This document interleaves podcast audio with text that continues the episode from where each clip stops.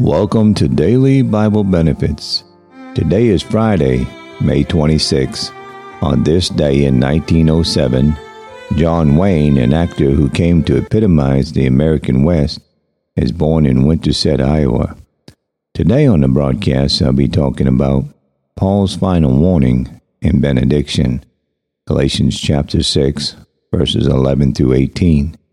You see how large a letter I have written unto you with my own hand, as many as desire to make a fair show in the flesh, they constrain you to be circumcised, only lest they should suffer persecution for the cross of Christ.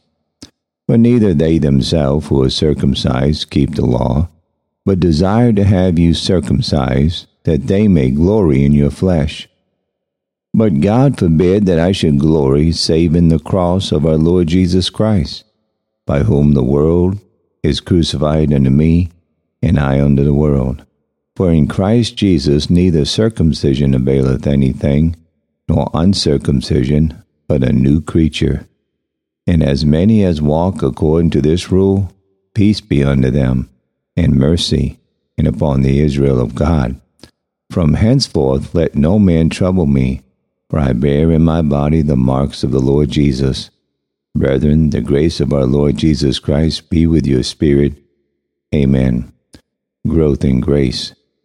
Alexander Alexander Maclaren says the only way by which we can grow nearer and grow nearer and nearer to our Lord is by steadfastly keeping beside him. You you cannot get the spirit of a landscape unless you sit down and gaze and let it soak into you the cheap tipper sees the lake. You cannot get to know a man until you summer and winter with him. No subject worth studying opens itself out to the hasty glance.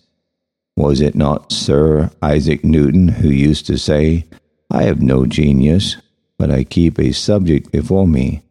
Thank you for tuning in to Daily Bible Benefits. Have a good and godly day.